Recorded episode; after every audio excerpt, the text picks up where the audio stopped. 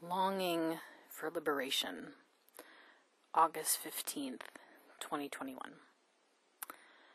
I watched a viral video of a woman in California arguing why her kids shouldn't be required to wear a mask to school.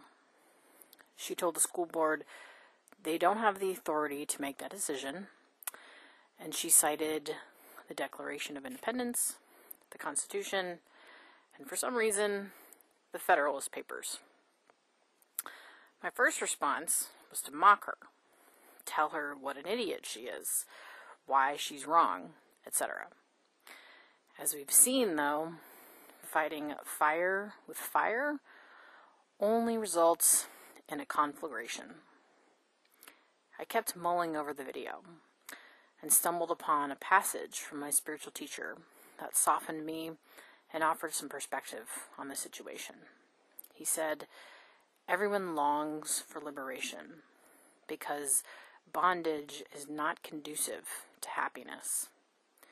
All long for some kind of liberation, some in terms of freedom of action, some in terms of freedom on the intellectual level. We are all longing for liberation.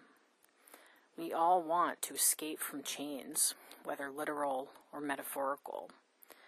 And now, when I think about the video, I start to wonder if maybe that's what's going on for this woman, too. She doesn't want someone else to tell her what to do or what her kids should do.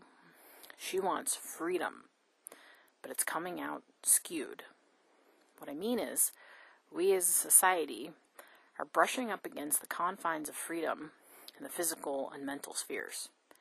People want more and more freedom, but the physical world imposes limits. You can't have unlimited freedom on the earthly plane. You just can't.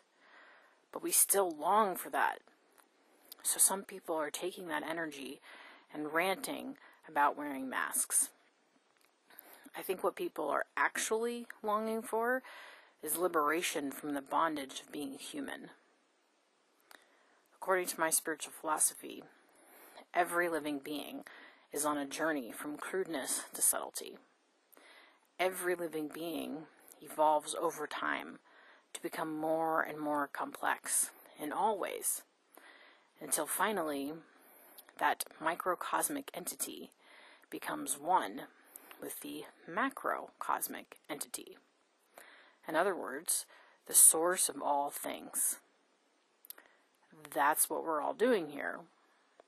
We're constantly evolving physically, mentally, emotionally, and spiritually until one day we're no longer even human. Watching this woman yell about freedom of choice, I now see her soul is yelling about a different sort of freedom. A thirst for freedom that will never be quenched on the physical plane and instead can only be satisfied on the spiritual one. To quote my spiritual teacher again, he says, There is in the living being a thirst for limitlessness.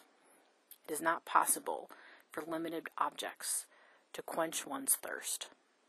Brahma is the only limitless entity, and so establishment and Brahma's bearing alone puts an end to all thirsts or cravings.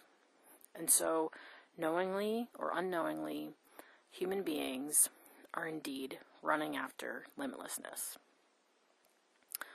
All of this is to say, I hear you, anti mask lady. I hear your desire for freedom, for limitlessness, for no longer being ensnared by various bondages.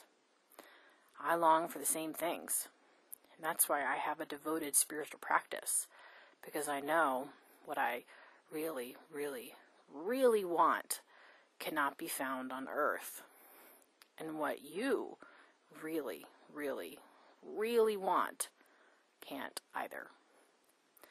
I dream of a world where we recognize the physical realm has its limits, a world where we understand our thirst for freedom can never be satisfied here, and instead we turn to a spiritual practice to quench it, a world where we understand ultimately, what we're all longing for is liberation. Another world is not only possible, it's probable.